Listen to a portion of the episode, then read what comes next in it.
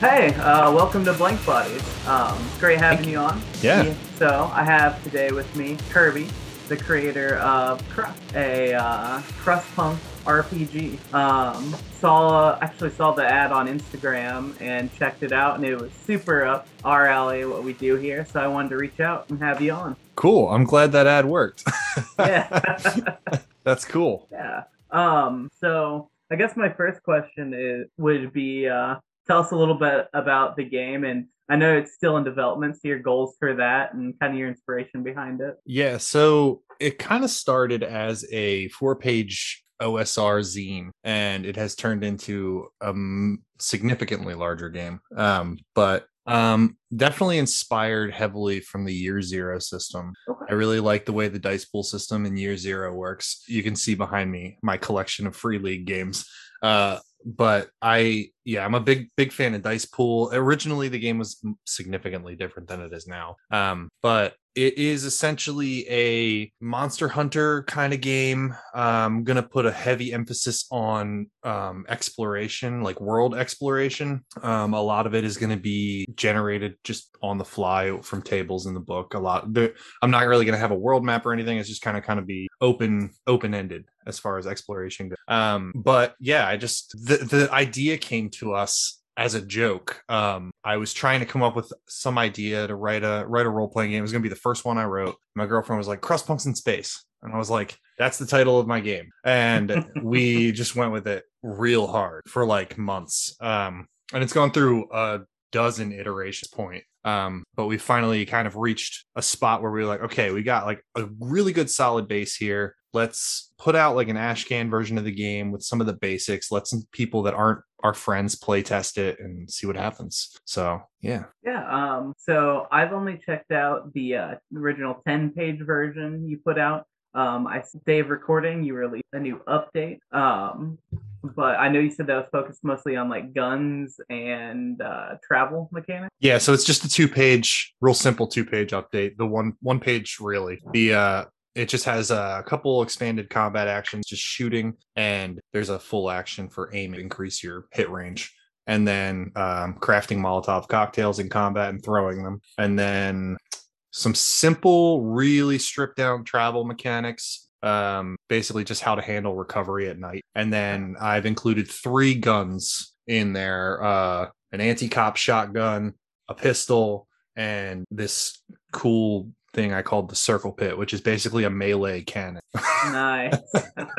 uh, but we have, I'm really excited. I'm not going to, uh, you know, I, the Ashcan, all the updates of the Ashcan are going to be very stripped down. Um, but I am really excited about the final product because we have probably two dozen weapons like unique weapons created for this game among, among like uh you know a variety of other like s- standard ones like crowbars and shovels hammers and stuff like that um but it's been very fun coming out especially the gun part i've been very heavily in- influenced from uh like fallout and unreal tournament and games like that So, um, question uh, that I've kind of been turning over because I'm actually working on writing my first adventure that's going to end up getting published. Mhm. Um, and I'm doing the first play test for it right now. And writing for something that I'm going to put out and act- and have available to the public is a much different approach than writing for like my friend, as a, which I've been doing for years. But like getting up to the release level, it's a lot different. How did you approach that for this? You said it's your first, so Yeah, um, this was so I, I made I made a dozen mistakes, and I'll I'll happily ex- talk about them. Um, uh, I kind of I, I didn't know what I was doing when I started this. I had I had only I had started playing D and D like maybe eight eight or nine years ago, and um, three years ago I kind of just gave up on it. I just was tired of playing it, and I didn't really want to play anything related to it. And then maybe two years ago, I picked up a couple of games and now I have a big collection I've been playing for a while. But I was like, I didn't know anything about the actual industry or writing or any of that stuff. So I just was, I was just going at it. And uh, it was definitely a mistake to do that. Um, I didn't, I should, I should have done a lot more research on how like playtest packets come out and how certain things are laid out and the, the, the, the layout of a game, not just the actual physical layout or the, the visual, but the actual layout of the text is very important. But I, yeah, I, and I'm sure you're aware of that, but that was something that I just completely blindsided me. Um, so I, I there was a lot of learning on my end in that in that regard. Um, but publishing things for the public is definitely I don't find it to be I mean I've got a couple games that have come out on Exalted Funeral that are like smaller um indie indie games, smaller little zine games and things. Um but they are, you know, it's been a it's a bit different, but it's not in my opinion, all that much different. I think it's just more organizing things properly for the reader who you like. I'm assuming the person has no idea what I'm talking about when I'm writing these things. Whereas when I'm at my table with my friends, I can explain it over and over again to them or they can just assume that they i can assume that they are under, understanding what i'm saying because i know them um, i think that might be the main difference probably in publication as far as public consumption versus a t- okay i like that. Um it is hard because uh, i'm writing specifically for vampire the masquerade um and there is that balancing of act of like assuming your audience knows like the core rule book and but maybe they don't you don't need to reference certain things or yeah.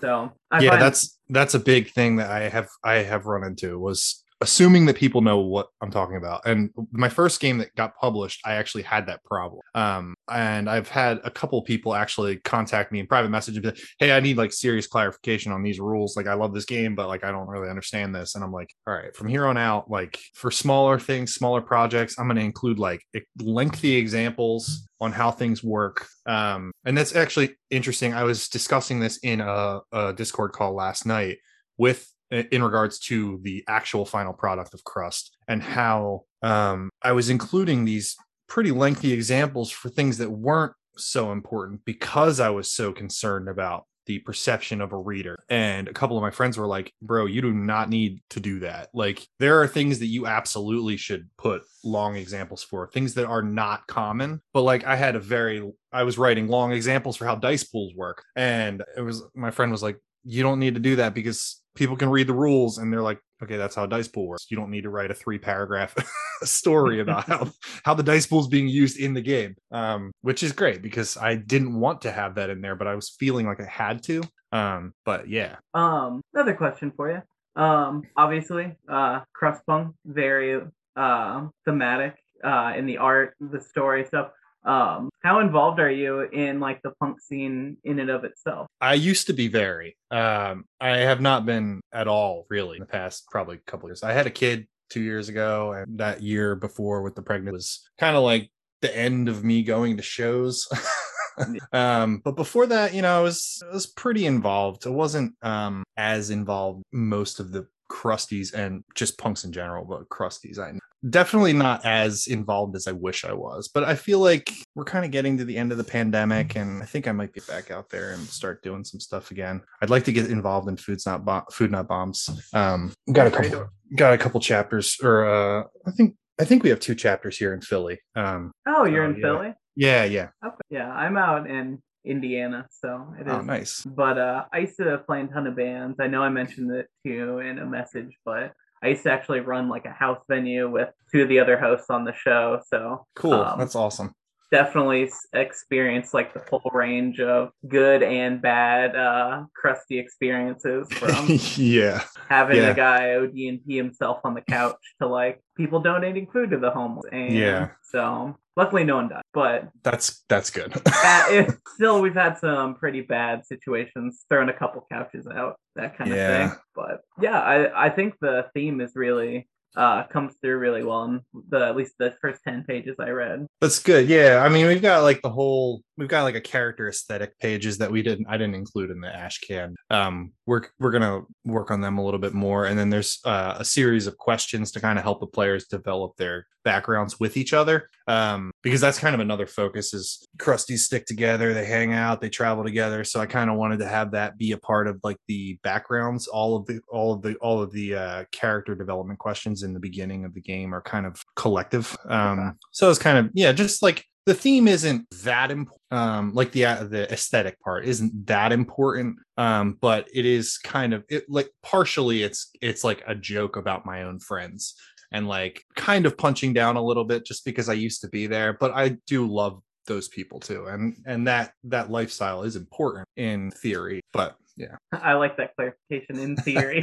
Yeah you know Yeah, no. Um, I've I've played Philly a couple times. It's a very different city than Indianapolis. I mean, you probably could have guessed, but um, the the scene there was a lot more interesting. I noticed. I always noticed it felt a little more closed off than a lot of places. Like if you weren't Yeah. from there, you know, like even you're playing a show there and people wouldn't were kind of guarded Mhm. and it was very felt insular. Which Yeah, the basement venues here are definitely uh even being from Philly and knowing people in the scene going to basement venues sometimes was like, who the fuck are you? like you walk in, there's like 16 people in the basement, and you go in there with your one friend, and they're like everybody just like like all right. But I've I've played a I've played a bunch of shows, and it's it's always fucking fun regardless. I Oh, I definitely, definitely missed that a little bit. Uh, just with the pandemic and everything, I ended up leaving my last band. It's like, oh boy, we get to play one outdoor summer show Yeah. this summer. Practice once a week for that, and I kind of just, kind of just killed it for me. yeah. But we'll see what happens when things get back going. Yeah, I'm excited too. Too. I've got a couple of projects. I was I was working on um, with some friends. I was in a, a drone, like a Doom drone project, and did some harsh noise with a couple of friends. Um, I'm actually hoping to uh, record a crust tape for this game. I want to record a four track record for like actually themed after the the theme of the game, like the uh the lore of the game a little bit but Okay. still be kind of like open ended. Um, but I got to get my friends to actually call me back. That's that's always the tough part. Uh, I was actually playing in a D beat band before this, and then uh, played some power violence. I was in like a Oh, skate nice. punk band for a while. Nice. Um, I know. After this, I've been talking to a friend about maybe trying to industrial stuff. I that's that's an, that's on my on my list. I the the noise project that we're doing, the drone thing, is on the edge of industrial, and I like really want to just like push into. yeah. I ended up buying a synth during the pandemic, so I was sitting around anyway. So I was like, well, might as well learn this. So. I got downloaded that, pirated some an audio DAW, and just started making stuff. Nothing I'd probably show anybody yet, but Yeah. it's getting there. that's awesome. Uh, so, um, you mentioned uh, you started playing like eight eight-ish years ago. Uh, how did you end up getting into tabletop? Uh, so my buddy Jason um just invited me to play at their table. He was playing Princes of the Apocalypse, I think, at the time. Um, and he and his friends, I was fr- I, I knew them, I know them all, but um, he this specific group of people, they had actually been playing since like OD and D, like the the original, and um, it was kind of cool to play with them because the one guy at the table actually helped write fourth edition. He worked for uh, Wizards at the time, and he was one of the like lead writers of the game. Um, and they were all playtesters in that too. So it was cool to play with them. But um, yeah, I, I don't know. I, as much as I loved D and D, still have a I still have a place in my heart for it, even though I don't own any of the books anymore. I sold them all. um, I, I I just something about it just never was like this is great. It was just like this is fun. Um, and then yeah, a couple years ago, I just kind of was like, I think I you know I played Edge of the Empire. Um, I think it was very soon after I had just started playing D and D, and the uh the difference in game style of those two games just like blew my mind. And I, I was I was new to the entire world of of tabletop, so that that was so unique to me, and I didn't know that. Um, and then yeah, probably three years ago, I stopped playing D and. I stopped playing games altogether, and then I really wanted to play some games with my friends online when the pandemic started. So I bought Fantasy Age and started playing that, and I really liked. And then like fell in and and just started just eh, buying every game I could come across. And you know I haven't read all the ones on my shelf, but I've read probably half of them at least, and I've played a third of them. Um, and I just I love it. the The world of TTRPGs is just like endless.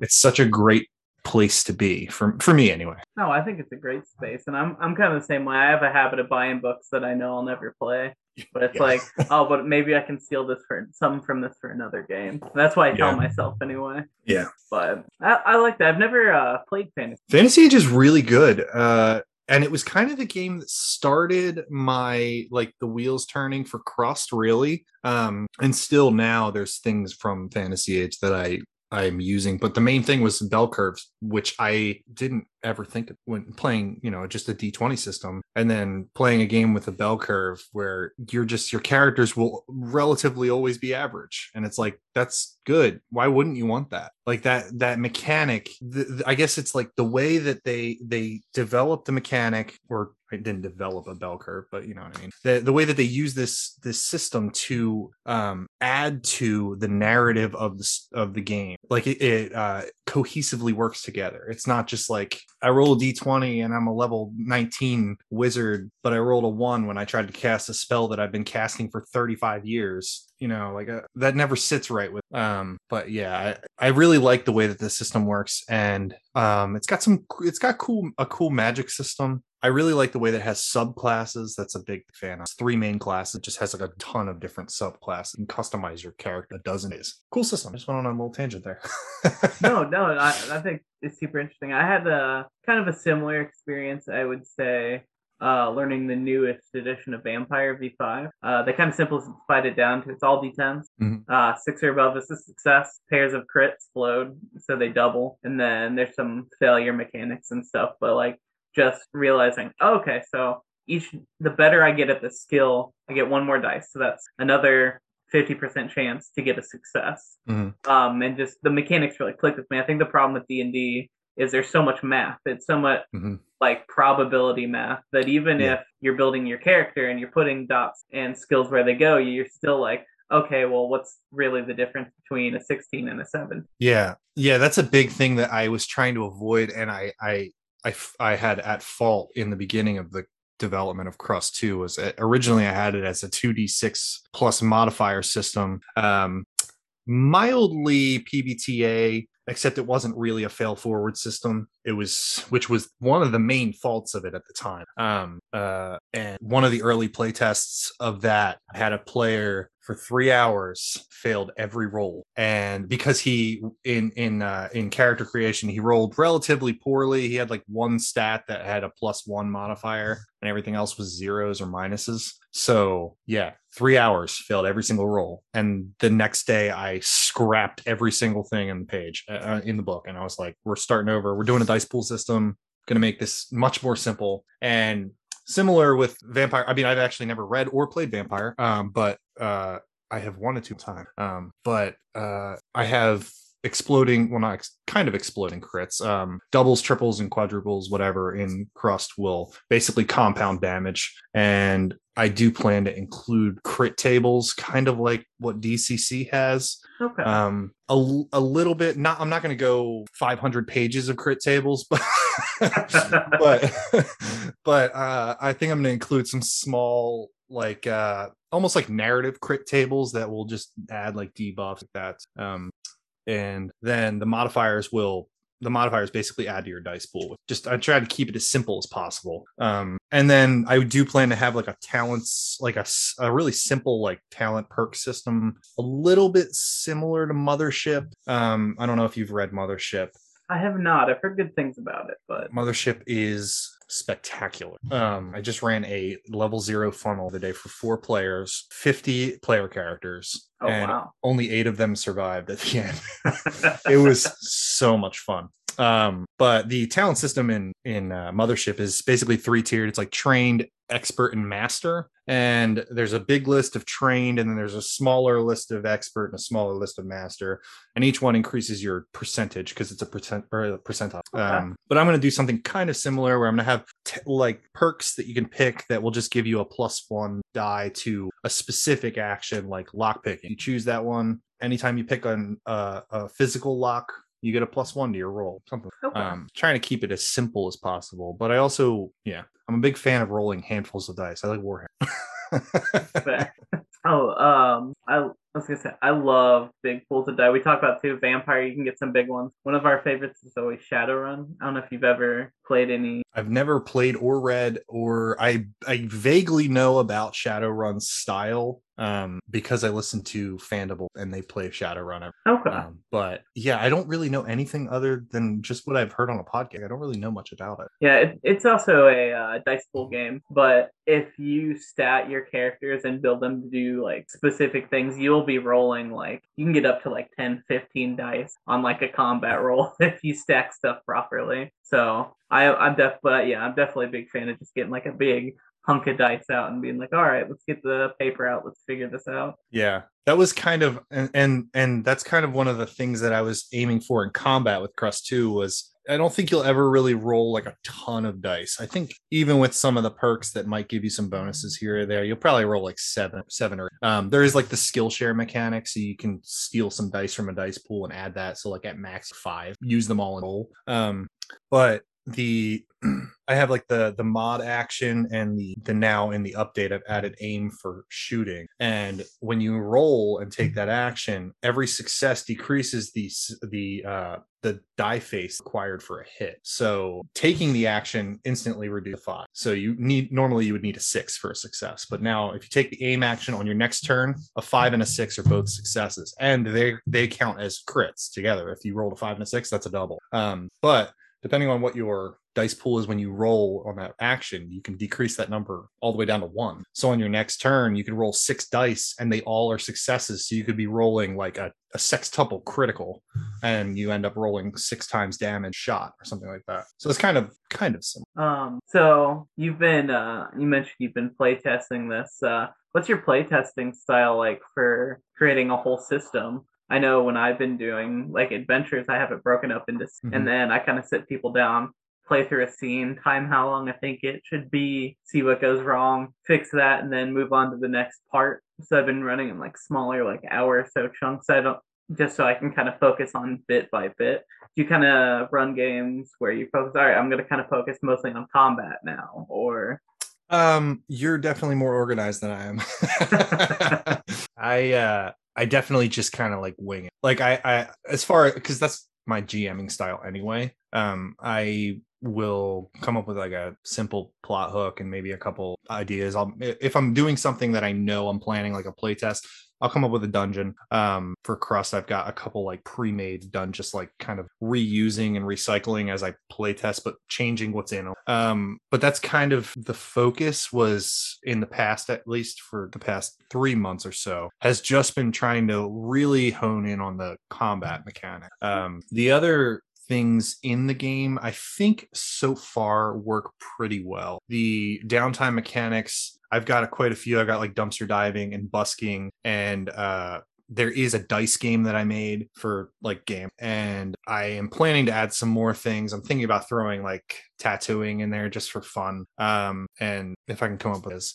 But the last the last playtest I did went way further than I thought it would with the players just really like digging into the simple things that I had written down and just creating like a humongous story out of all this stuff which made me feel really confident in where those things were. Um, but for the most part yeah I just kind of have been focusing on combat lately. Um, I am completely revamping the traveling, the hex crawl system to be more, um, I don't know, destination crawl kind of thing. Uh, I haven't really worked out that I had I have a hell I have a whole hex crawl system that I play tested pretty extensively and it works pretty well. But I kind of decided a couple of actions going to come not nix it, but just revamp the entire thing to turn into like a point crawl because I'm kind of changing the game's style a little bit more to be focused on travel. Okay. instead of you know originally it was like you're in this place you go out and you travel and you do things you kill shit in dungeons come across monsters and then you go back to the settlement whatever. But now i'm kind of like moving away from that and I'm moving more into getting back into the mindset of being a crusty and hopping on a boxcar and like what would that be like on a hostile planet where there isn't really a ton of places to just safely be. So we actually have some vehicles that we're adding um, that'll be in the final version of this that can be like upgraded um, as basically like a mobile base okay. um, to kind of help with that part of the traveling thing where it's going to be like uh, you can get like a VW bus or an actual school bus or a big box truck. And yeah, so those are kind of like that's I ramble a little bit, but oh no, I always I always thought that was super interesting when I was touring in bands and booking shows. You'd always see other bands and what they'd travel in. Like I knew some guys who built like the back of their like big cargo van. They just had like three tiers of uh, beds in the back and you'd have to open the back doors and like climb in like a bunk bed but it was only you could only get in from the backside, and then you're just like, all right, you're sleeping. It's like pitch black in there, other than your phone. And you know, people would build stuff like that. I know at one point we, uh, the guy who was playing bass for us had quit, so we didn't have his van anymore. So we were touring in uh, my Honda Civic. So that was oh man, super fun. That was nothing but guitars, cymbals, a snare, and like amp heads. Oh god, just like that sounds like a nightmare. well, we booked this tour and he quit like a month ago, so um, figure it out. I went on tour managing my friend's uh, art rock band across the entirety of the eastern and midwestern United States for about three weeks, and they had a we rented a like a small like 10 pass 12 passenger like dodge van and oh my god that was a nightmare they had there were six people in the band and they brought everything except for the drum kit. So like the you know amps and everything, and it was all packed in this small little van. Six people and then me. it was worse. I uh think the worst tour we ever did was an air conditioned uh, van from about uh, I would say North Carolina through like Texas was pretty miserable. It was like midsummer, just all the windows down. We're like, dude, can you please drive 90? We're sweating back oh here, oh like God. just trying to get them to speed up to get the wind moving. Oh, we went, we were in the winter and we were up in Michigan in a snowstorm, and that was horrible and we pulled down through Cleveland and we ended up stopping at the Cleveland Motel, which we looked up Yelp reviews the next day after we left.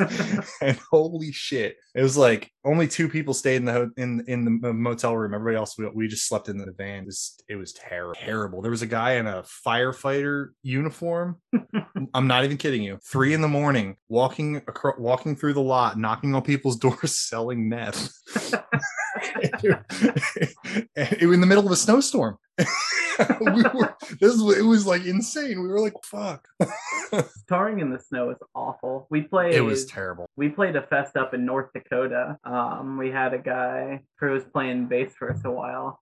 I'm in Indiana. He lived in North Dakota and he was playing in the band. So we're just, all right, everyone get in the car, go to one place, and then we'll go from there. But we played a fest up there and it was in uh, December, is like two weeks before Christmas. So we're driving, uh, me and the drummer from like northern Indiana up, and by the time we get up there, it snowed bad enough that the snow was higher on the sides of the road than our van, oh and like it almost looked like that Star Wars uh, scene where they're driving through the Death Star tunnel. Oh yeah, like, yeah, yeah. But all you see is white for like hours, and oh, occasionally. No like a stop sign that someone had like brushed off. But oh, you lost track of time. We'd be like trying to like keep track of how many albums we'd listen to, and it was mind numbing after a while. I drove through North, I think North Dakota one time, and I I will never ever do that again. it was the it was the width of it too. It was hours of just emptiness. Oh, sorry to anybody from North Dakota that's listening to this. I always I always keep in my pocket if I talk shit about anyone else's city or state, just remember I'm from Indiana. So I'm sure you can think of something way worse to say about us. Yeah, I'm from Philly. You can feel free to just talk shit about me. That's fine. Will say I had one of the worst experiences in my life when I was in Philly, but that's not uh Philly's fault. It probably is Philly's fault. so actually a pretty fun story now but uh, we had played a show and we booked like a tour to this guy that's booking a package for another band and asked us to hop. So we get there we play we had a day off went to a show. That's where I talk about it's kind of awkward because we just like knew a guy who was supposed to be there and he like told us he's like if anyone asks just tell them you know me. And like everyone was just like everyone asked who we were they're like okay i guess one guy like texted him to make sure we weren't making it up. It was yeah. odd experience. So like we're like, all right, let's just go get some food. We left like halfway through and we're leaving, walking back to our friend's house we're crashing at. And I just like pass out. And I guess I had like a seizure on the sidewalk. Oh no. Um, I turns out I just had like some hormone problem. Uh, I'm fine now. But uh, I guess someone had called an ambulance and they immediately assumed that I was just ODing and didn't want to deal with me. Yep. And I was like in such a mood that they asked me my name and I refused to tell them. And then eventually I just yelled, My name is Don Johnson and I'm not going fucking anywhere. And then just climbed in the back of our tour van. And they're like, Well, we can't do anything and just left. Yeah, that's actually a problem in Philly with EMTs and police, um, especially near where I live. Is if people are ODing, they will. If you call the EMTs and say this person is ODing, the time that they will show up is significantly longer than if you just say there's a person that just had a heart attack on the street. So they've actually uh, like the the Narcan training and stuff like that. They'll actually tell you if you're calling an EMT not to to say something else happened to the person, so that they'll show up faster because they just don't give a fuck. It's really sad. I have some friends, or well, one guy specifically now um, but he's an EMT down in Louisville, and uh, it's pretty rough down there too. I don't. I used to have like Narcan stuff at our old house. Now that I don't even have a house venue, I think I just gave it away. But yeah. but yeah, I think that that was my Philly experience. Welcome to Philly. yeah, let's see. Uh, we got a couple minutes left. One, is there anything else you want to touch on? Uh, I don't know. Planning uh so I'm planning to continue to release some updates for for Crust in the coming.